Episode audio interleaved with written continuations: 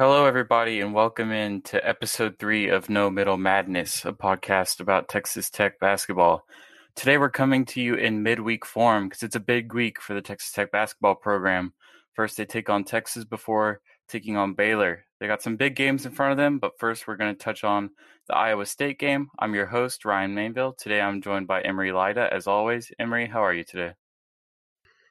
Doing well, Ryan. Uh, just kind of focusing on making sense of what's going on the on in the NBA right now, and really excited to talk some tech hoops because this is going to be one of, if not the most eventful weeks of the season, just on the court because you've facing two top five teams.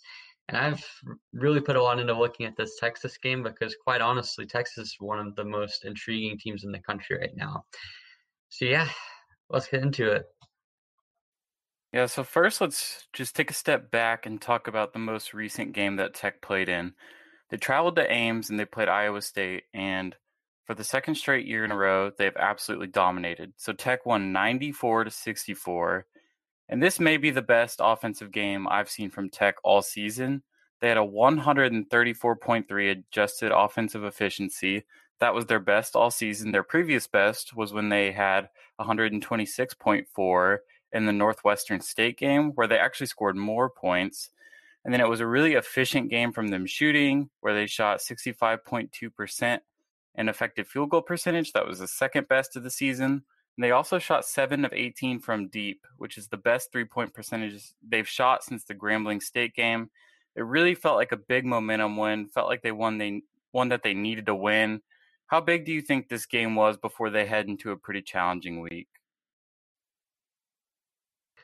I think it was a pretty important game because, as I mentioned on the preview last week, I was really looking at Iowa State as a team that can throw a challenge on any given night. I mean, they have quite a bit of talent on that roster, and they had played Baylor and Texas both reasonably close. And so to be able to really control that game from the start and put together an offensive showing where you had upwards of one point or 131 adjusted offensive efficiency rating and put together a game where you finally started to get some of that outside shot rhythm going was something that was to me really impressive. And even though it's against Iowa State, a team that's winless in conference that probably isn't going to get more than two to three wins this year in conference, it's still one that we can look back on and say like those types of blowouts just don't happen frequently in the Big 12. I mean, now we're looking at two of the three biggest losses in um, Hilton Coliseum history coming at the hands of a Chris Beard led tech team. And I think more than anything, it's just going off of the confidence that you gain from the Iowa State game is something that you can look forward to going forward. And especially when you have big games from guys like Kevin McCullar, who just came back from injury, had his first career double double. Someone like Kyler Edwards, who had 19 points and shot the three pointer well, hitting three of five. And then obviously Mac McClung had a really efficient game with 18 points, eight, eight of 10 field goals. Did have the three turnovers, but just in general, how do you think having those guys all perform is going to kind of transcend into this week? Do you think it's something where we can look at as something that can happen game after game, or do you think it's more of just Iowa State being a weak opponent? Yeah, well, I'm interested because Kevin McCullar played so well. And there was a point in the game where I'm pretty sure everyone in Lubbock had a bit of a heart attack where he came down off of a layup and it was clear that he was hurting. He immediately went and looked at Mike Neal, who's the athletic trainer with the team. And you could tell he was saying something to the bench, like, oh, like, I just felt something. So they pulled him from the game. I was watching on TV, obviously, because I wasn't in Ames. And you could see him go, like, to the tunnel, kind of where the locker room area was and he was just doing some jumps, trying to get some weight on that ankle. But I mean, he came back into the game, which I honestly didn't expect because they were up big at that point. But he came back into the game and he finished a double double. And it was just a really good game for him. He also had two steals, five of eight shooting from the field. I mean, this is just the kind of guy that he is. He's going to go out and play every single night and he's going to play hard. But yeah, something that really stood out to me was how well Mac McClung and Kyler Edwards played together at some points this season, it's just felt like when one of them has a good night, the other one just kind of disappears. And they strung together two good lines in the K State game, but this game it just it felt good to see them hitting their stride on the on the court uh, in that Iowa State game. Kyler Edwards was getting some really good off ball looks, especially in the corner. I know some of that was Iowa State was just playing some really, really bad defense at points in this game. But I mean, he made those shots, and that's what he needs to do. And then Mac McClung obviously creating for himself.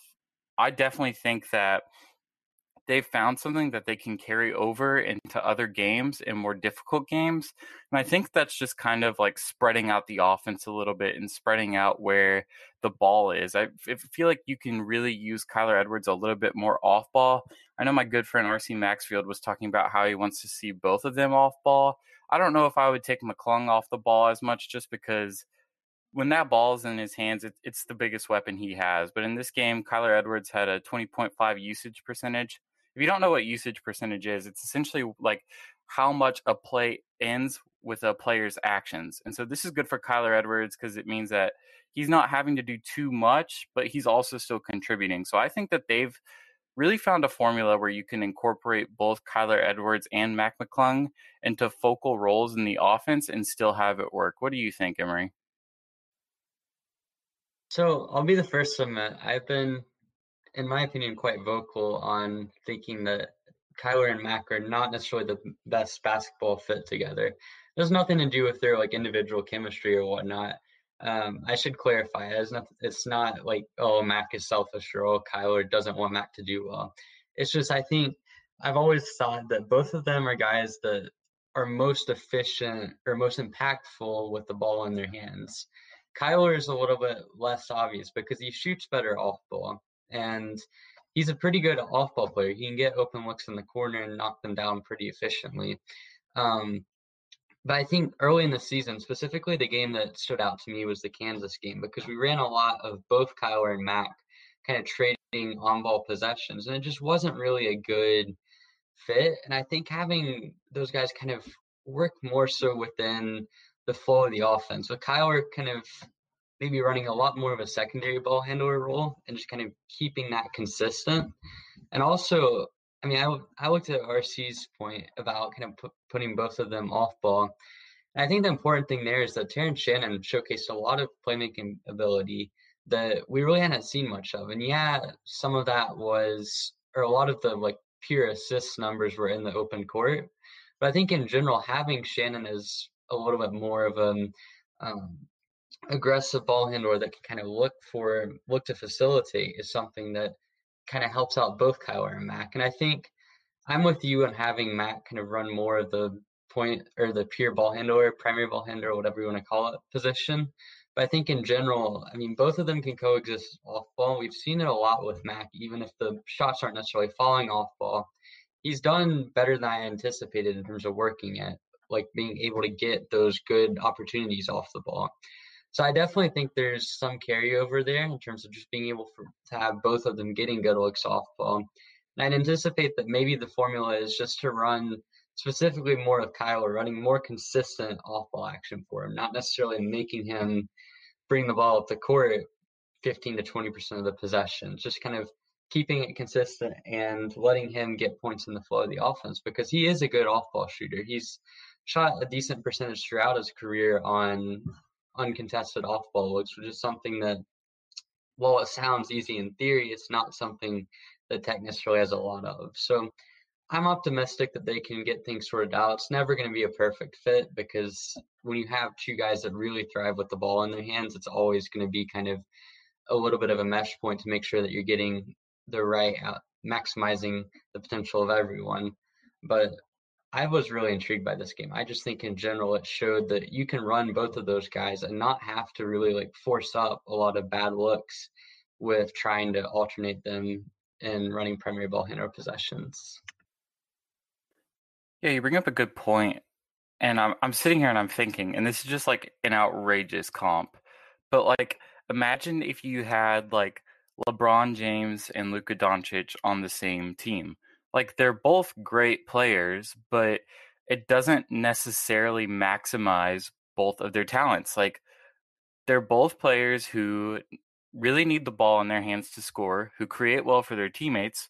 And so when you put them on the same team, things might not wet mesh as well as they do on paper. And that's kind of the same thing that I'm seeing here. Like Kyler Edwards and Mac McClung are both great players. They both have a ton of skills and a ton of tools that will help this team win games. But at times it looks like they've both kind of struggled playing together because they both need the ball. But I also liked how I heard you kind of cringe when you almost said point guard. That's how I know that you've been covering this team for a long time because there are no positions on this team really, except for maybe center. And even then, whatever at times. But I mean, yeah, this team is meant to play positionless. And like you said, like Terrence Shannon Jr., I mean, six assists, a career high. He still had three turnovers, but man, it's just another part of his game that looks strides better than it did last year.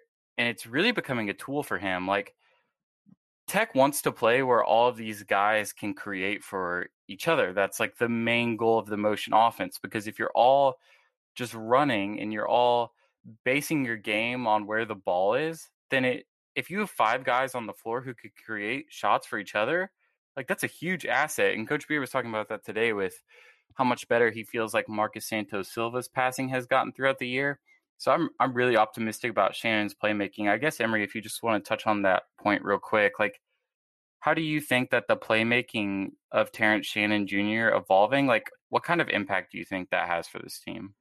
Well, so one thing I've noticed in the last couple of games is his turnovers are primarily coming in the open court. Now, I didn't necessarily get a chance to chart that on my film study this past game. It wasn't necessarily something I was looking for, but all three of his turnovers in the Kansas State game were a result of him trying to force kind of something that wasn't quite there in transition. But I have noticed in the half court, he's running more as a primary, like as a driver, basically, not so much as a primary ball handler, but just being able to handle the ball and initiate offense for his teammates. And I've always thought his assist numbers is a little bit deceptive because um, he's oftentimes been kind of a couple of passes away from creating an open look, but just having that that ability to look up. I know last year there was kind of a little bit of a complaint about him about maybe having too much tunnel vision.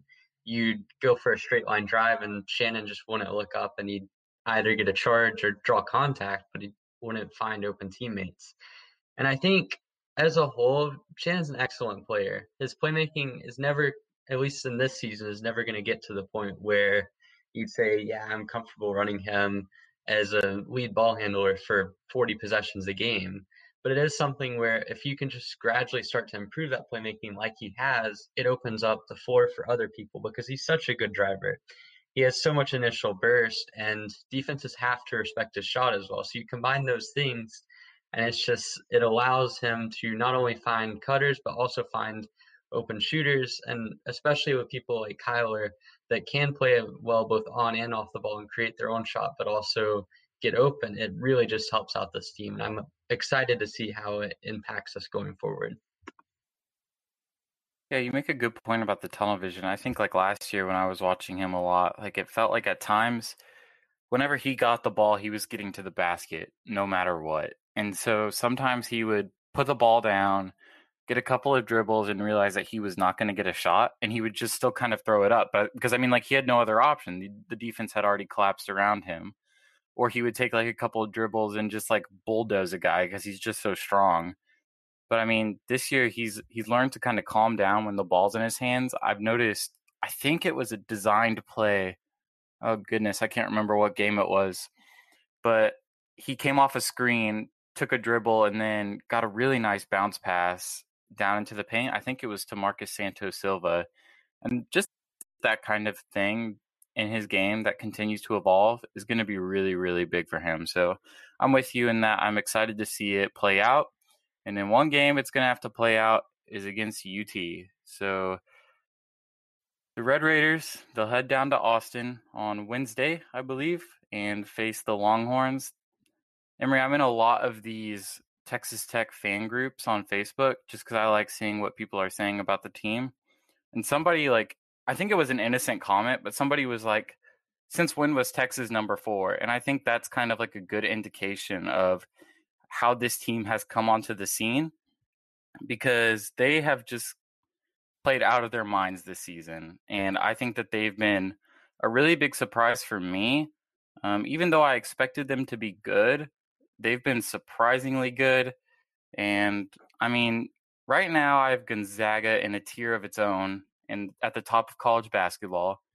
And then Baylor is in is in a tier right below them, also in their own. And then like tier three, like you can throw Texas in there easily, and I can understand your point for it. They are 10 and 1 right now. Their only loss was to Villanova. It was a very close game. I think like a one possession game. And their identity this season is to shoot a lot of threes. They're averaging 8 made a game. That's third in the Big 12. Tech is last. I can't remember exactly what their figure is. They defend the perimeter. They're holding their opponents to 27.1% shooting. That's the best in the Big 12. Then just their defense as a whole, they're long, they're scrappy. They have a adjusted defensive efficiency of 87.8. That's the fourth best in KenPom. They're actually outperforming Tech right now, which sounds a little crazy, but it's true. Emery, what have you seen from this impressive Longhorn team? Yeah, I think impressive is certainly maybe even putting it mildly because I mean we all saw the projections of Texas preseason. They returned basically literally all their minutes in scoring production. And you saw them, I mean, there was always hesitancy like, oh, is Texas really going to be competing for the Big 12? And I'll be honest, I still don't think that they're on Baylor's levels in terms of not only efficiency, but also just kind of danger on a night to night basis in terms of being able to make shots. But I do think that as a team, I mean, they're certainly a top 10 team in the country. And one thing I'll say about their resume is the run through Maui or the Maui Invitational that really wasn't in Maui, but whatever. And even the loss to Villanova, they controlled, they looked like a top 10 team early in the season. And then the game against Kansas, that was, in my opinion, one of the most impressive wins we've seen in the country, right up there with Gonzaga against Iowa and a couple other games. And I think the thing about Texas to remember is they have talent really at both the guards and the bigs. And usually within college basketball, if you have top level guards, you're going to be a good team. And if you have top level bigs, you're going to be elite. If you have both of those, you're going to be a top 10 team basically. And I look at a guy like Kai Jones on the inside and then a guy like Courtney Ramey on the outside. And I think both of those guys maybe got a little bit underappreciated in the preseason. I mean, it's not necessarily like this team is unbeatable by any means, but there's really strong defensively. And like you said, their adjusted defensive rating is below Tech or is better than Tech in terms of like like ranking wise. They have a lower points per possession total. And just in general, I mean, the ability to stop the three is something that is really impressive. And even more impressive for me is that they're not even allowing teams to take a lot of threes. They have only giving up the 25th most or the 25th fewest three point attempts in the nation through their 11 games so far. And their assist rate or the defensive assist rate that they have is the third lowest, which means that teams are having to play a lot of isolation ball. And that's something that we've seen. I noted a couple of times in terms of one of the benefits of Tech's defense is it forces players a lot of times to try and force plays. And I'm looking forward to seeing how this team is able to not only defend the perimeter with their three point shooting, but also just how they're how we're able to handle the three headed monster at the guard position because they have Andrew Jones, who's one of the best stories in college basketball, coming back from leukemia. And for one thing, he killed Tech last year in both games. And for another thing, he just hit a game winner against West Virginia on Saturday. And then you also have Courtney Ramey and Matt Coleman, two guys that are really good at both driving to the basket and also hitting a good jump shot. So, what have you seen out of that backcourt so far this year? Yeah, I think an aspect that gets really overlooked about them, just first and foremost on the surface, is their experience. I mean, I don't want to sound like Chris Beard, but experience is one of the greatest assets in college basketball. So you've got all upperclassmen. I believe Coleman's a senior, Ramey's a junior, and then Jones is a redshirt junior after he'd had to take that medical redshirt. But I mean, these guys have played together a long time. They know each other well. They know the the team and the system. I just think it's a really good fit, and I think that their veteran mindset is definitely a key part of their success. But I mean, just to dig a little bit deeper into these guys, I mean, you talked about Jones, obviously an incredible story we're all pulling for him, and we all were pulling for for him the past few years. But I mean, in terms of his game, he shoots a lot of threes, six a game. but right now he's only average or shooting 31.7% from deep. He's not really the facilitator that Ramey or, or Coleman are in my eyes. He's more of an off ball player. But I mean, he feels like the guy. And maybe that's just because I'm used to him lighting up tech, but he just feels like the guy. Like when you need a bucket, you put the ball in his hands and he's going to go do it. He he's like obviously their their finisher. He hit that game winner against West Virginia. He's the second highest usage percentage on the team. I mean, you, you've got to keep him close. Then you've got Ramey, who's again just a really good shooter. He's making 42.6% of his 4.3 threes per game this season. That's incredible. He's a little bit more of a secondary playmaker than I playmaker than I think Jones is. He's averaging about 3.5 assists per game. And then you've got Coleman who man, he might be the best player on this team. We're going to talk about Kai Jones in a minute, who statistically doesn't look like the best player on this team, but has just been incredible. But, anyways, Coleman has the second highest offensive rating on the team. He leads the team in assists, steals, and field goals made. He's shooting 33% from deep, but I mean, I think that's a little bit of an outlier. Last season, he shot 39.5%. I mean, you cannot lose him. He feels like a guy who can break out any night. Yeah, I think Coleman's experience is something that really gets kind of overlooked within this team. And not only just his experience, but also the fact that he's really kind of, in my opinion, the most versatile guard on the roster. He can be a good primary ball handler, great facilitator, but he's also, I mean, he's really the only guard that they have that's really good at converting at the rim. He's shooting about 65% on the year on close twos at only about three attempts per game, but still the the other guards have struggled in that regard. Jones is only shooting about 51% from there, and Ramey's closer to 55%. And I think in general, Coleman is kind of like Kai Jones is probably the best like outright player on the team in that he's certainly got the advanced numbers to back that up, the highest offensive rating, the best BPM, and the film definitely kind of lends that to be true. But I would also say that Coleman's just sheer impact. If you lose him, you're really looking at a team that maybe doesn't have a primary ball handler that they can count on and doesn't have someone that can bring that kind of, I guess, intangible intensity to not only their offense, but their defense. I mean, their defense isn't one that prides itself on getting turnovers necessarily like Tech does, but they do have, they play fundamentally sound defense and they're great at guarding the perimeter.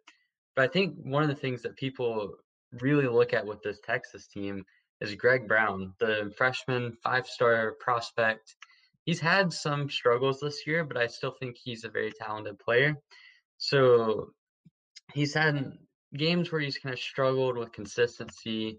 Um, for one, he had a 24 point game against Oklahoma State where he's really efficient offensively. But then you also have games like Indiana or even a game like Villanova where he just struggled to kind of get anything going. And probably the most staggering stat with Brown is that he has one assist on the entire season. And he has something like, I think it's 27, 28 turnovers at this point. And so, what do you think Tech is going to do to not only contain Greg Brown, but maybe try and turn some of his eagerness against them? Yeah, I had that assist to turnover stat written down too because when I saw it, I thought that it was incorrect because it looked so outrageous to me. But I mean, coming out of high school, Greg Brown was a guy I was really high on. I I really liked what I saw from him. Gauging athletes like this in high school is difficult because often they'll stick out like sore thumbs and they'll just look so supremely talented compared to the competition. And it's usually because they are. But I mean, he is a freak athlete but I I just don't know where he fits. It feels like like watching Texas play this season, it feels like he's playing out of position, but I don't even know where I would put him necessarily. So Texas is playing a lot of five out, which usually means that he'll get the ball in his hands on the perimeter and he'll try and do something with it. And it just has not ended well. Like you said, it's one assist to 26 turnovers, which is just crazy and he has the highest usage percentage on the team. And I think that's because he gets the ball in his hands and he just goes to score, which necessarily isn't the wrong mindset. Like he's a great scorer, and I, and I can see it. I can see where he can break through, and I can see how he can become just like a, a next level talent. But right now, it, it just feels like he's struggling with that shot and taking care of the ball. His his shot did look promising in high school. Like I was a little bit like, okay, they're gonna come together at some point. Um, but he's just struggled this season really getting that shot going down, which is really painful to that offense if they're going to play five out. He's shooting 28.6% uh, on threes. He's only made 14. And I mean, the free throws aren't good either. The shot just probably isn't as promising as Texas would like. And I think that's a big reason why he's struggling right now. Yeah, you mentioned him kind of not fitting into a single kind of position or role. And I think that's something I had mentioned um, in the, the, last couple of days, kind of privately. Just looking at him, I see him a lot as a tweener type of guy. Um, and it's not, not necessarily a direct comparison because this guy was a lot better as a facilitator. But Dylan Osetkowski, when he played at Texas, was someone that I always looked at when we were playing against him as someone that Tech could really sort of take advantage of because he kind of was a bit of an awkward fit in their offense. In the same way, and again, completely different styles of players, but someone like Chris Clarke for Tech last year, you could see it at times struggled to mesh with kind of the talent that they had that Tech had around him and the type of motion offense that Beard wanted to play. Um, and I think in general, a guy like um, Greg Brown is someone that uh, Tech has really kind of been able to contained throughout the years under Chris Beard. Someone that isn't necessarily the most efficient three point shooter and kind of has a little bit of tunnel vision is something that you can see with the no middle defense and kind of the different aggressive approaches that Mark Adams can throw at guys. That's something, especially with the lack of playmaking, it really can turn Brown against Texas in a way, in my opinion. I think it's a lot similar to Terrence Shannon last year, where you have a guy that is really talented. I mean, I thought he was one of the best players in this year's class heading into the year. I still think he's got the talent to make it to the next level. I think the shot I'm pretty high on. I think it's maybe a little bit better than the percentages would indicate so far this year.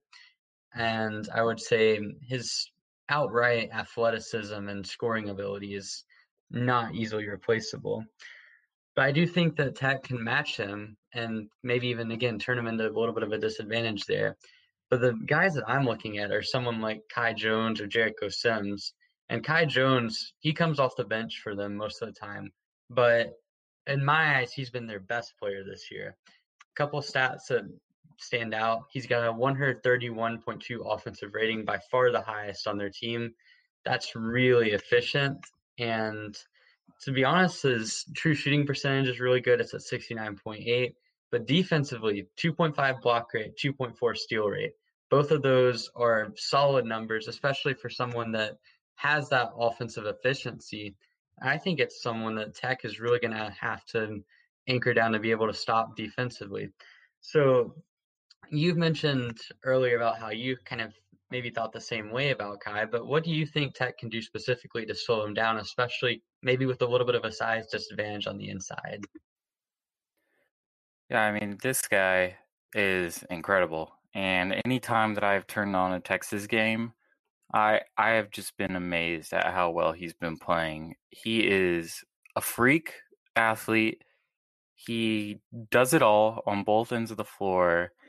And I I really see like why quote draft Twitter is like freaking out about him because he has so many tools, and I, I legitimately think that he and Jalen Wilson will be a two man race for Big Twelve Most Improved Player this season, and maybe Jones will have to boost his stats a little bit right now. I know he's only averaging nine points per game, but that that is just not at all an indication of how good he is or where he's at in terms of talent. Like you mentioned, he does have the highest offensive rating on the team. He also has the highest effective field goal percentage on the team, like by double digits. And he's averaging 1.4 stocks. If if you don't know what stocks are, it's steals plus blocks per game. So he's affecting uh, opposing teams defensively, which is something that Texas has really struggled with this season. but I mean, he's doing a lot of it. And then his shot also looks promising.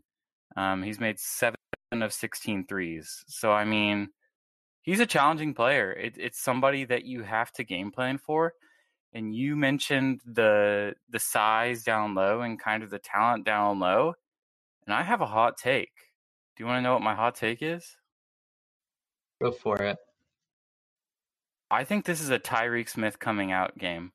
I think that Tyreek Smith is going to really showcase his defensive ability in this game. I think that he is going to you know, whatever whatever Jones's stat line says at the end of the day, I, I would encourage everyone to go back and watch the film and watch Tyreek Smith guard Kai Jones because I think that Smith is such a freak athlete. Like way more than I expected, way more than probably anyone expected, except for maybe people that were working out with him every day of the summer. I mean, he has so much more lateral speed than I expected. He is defending the pick and roll better and better by game. He's blocking shots at the rim.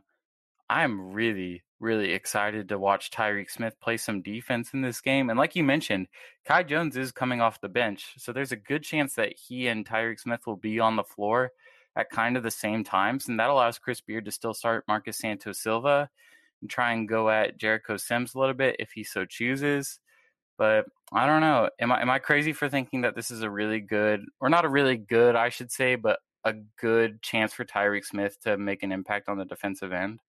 No, and I'll tell you something. I think Tyreek Smith's lateral ability is maybe his best attribute. Obviously, it's not maybe not his like outright best skill in terms of you would say shot blocking or vertical leap, but in terms of importance to this team, his ability to stay kind of in front of guards on the pick and roll and his ability to kind of keep himself um, disciplined in terms of not overcommitting or um, kind of over overstepping within on ball defense is something that I did not anticipate. I think he's a really high feel type of guy, as in he really he makes some mistakes. I think the Oklahoma game is probably the most glaring example of he had basically two mistakes in two possessions and immediately got pulled. But I think this is a game, especially considering you have Kai Jones coming off the bench. You have someone like Jericho Sims, who might be a more natural matchup for Santos Silva.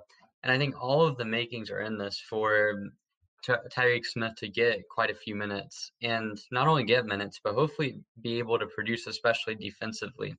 I think the thing with Tyreek is just being able to stay disciplined, to stay away from foul trouble. Because the thing is, when he's in the game, he has a 13.1 block percentage, which is ridiculous.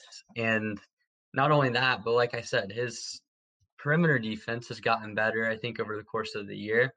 And I think of all the guys that Tech has, he's probably the best made to defend Kai Jones and maybe one of the best in the conference conference because Kai's kind of I guess instinctive ability and also his athleticism is that that you have to have someone that has the burst, that has the athleticism, and that also has the feel to be able to match what Jones can do offensively. I mean, I'm excited to see what Tyreek can do in this game as well. I'd say my matchup that I'm looking for with that is kind of the opposite. I want to see how Santos Silva can hold up hold up against Jericho Sims because Sims got in foul trouble against West Virginia, and that's not necessarily something that is uncommon for him. And not to say that it's by any means a game changer, but just having that ability to get the opposing big, play them off the court, and maybe get that Tyreek versus Kai matchup that we're really looking forward to is something that Tech should be looking for kind of from the get go in this game.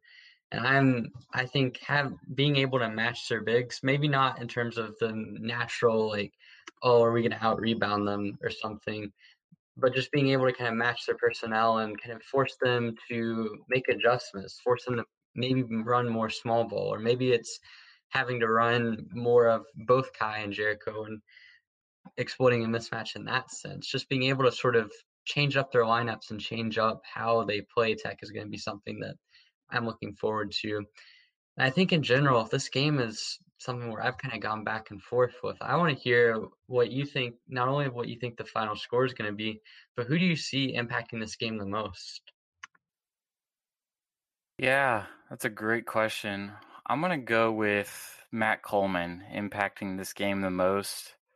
I think that his leadership and veteran mindset will really be an asset for Texas in this game. I think that he will stay calm and he will just really take care of the ball and make shots. I probably should have looked at this before we started recording, but I don't know if Texas is allowing fans this season. Do you know?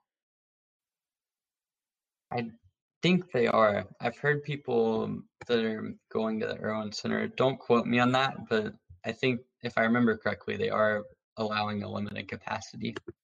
Okay, so they'll they'll have some home court advantage, but still, I think that Coleman's leadership and voice will play a big role in this game. I haven't picked against Tech in the history of this podcast, which is now three episodes long, but for the first time, I'm going to do it. I'm going to take Texas winning this game 72 to 64. I'm not really confident about that spread. It feels like a little large.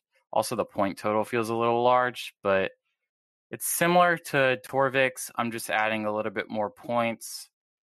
What Tech can do best to keep themselves in this game is not make it a shootout per se. They have to get Texas in like a slump shooting. They cannot give up shots on the perimeter. If they do that, I think it could end badly. I'm going to go with Terrence Shannon as the leading scorer for Tech. I just think he matches up well against those three guards. Unless they throw Brown on him, then things might get a little interesting. And then, like I said, I'm going to go with Coleman for Texas as their leading scorer. Yeah. I had this game as a Texas win all the way up until Saturday night. I even tweeted something where I said the final score would be 66 64 UT. That was kind of a joke, but I think in general, I've kind of gone back and forth on this. I'm going to stick with the homer side of me. I'm going to take Tech. I think it's going to be closer to 64 62 type of game. And I think if there's one thing we've known from Chris Beard over the years, it's that when he gets in these kind of rock fights, he usually comes out on top. And this team is definitely built to win a rock fight. I think the one good thing I look at with a guy like Terrence Shannon is that Texas has struggled at times to defend wings. They've been really kind of up and down they allowed Jalen Wilson, if I remember correctly, to have a pretty big game for Kansas. And they allowed Jeremiah Robinson Earl to have, I believe it was 19 points for Villanova. And then on the other side, they allowed my man Hyunjung Lee to uh, only have six points for the Davidson Wildcats in a game that Davidson played them close. So it's not like their wing is their wing defense has been good or bad, but it is a potential to have a mismatch, um, either through size or through speed. I think Terrence Shannon leads the team in scoring, but I think kind of a little bit of a hot take that I have. I think this is going to be the first double digit game in the career of Tyreek Smith. I think he's going to score at least 10 points in this one. And I think that is my hot take for the end of this podcast. I suspect the Tech will have a rock fight on their hands either way. I like that hot take. If if Tech can have ten points or more from Tyreek Smith, I think they'll play it really well. We'll see what happens when Tech travels to Austin to face the Longhorns. After that, uh, the Bears, the Baylor Bears, will be coming into Lubbock on Saturday. We'll be back to preview that game and recap the Longhorn game and more the next time we see you on No Middle Madness. Thanks for listening and have a good week.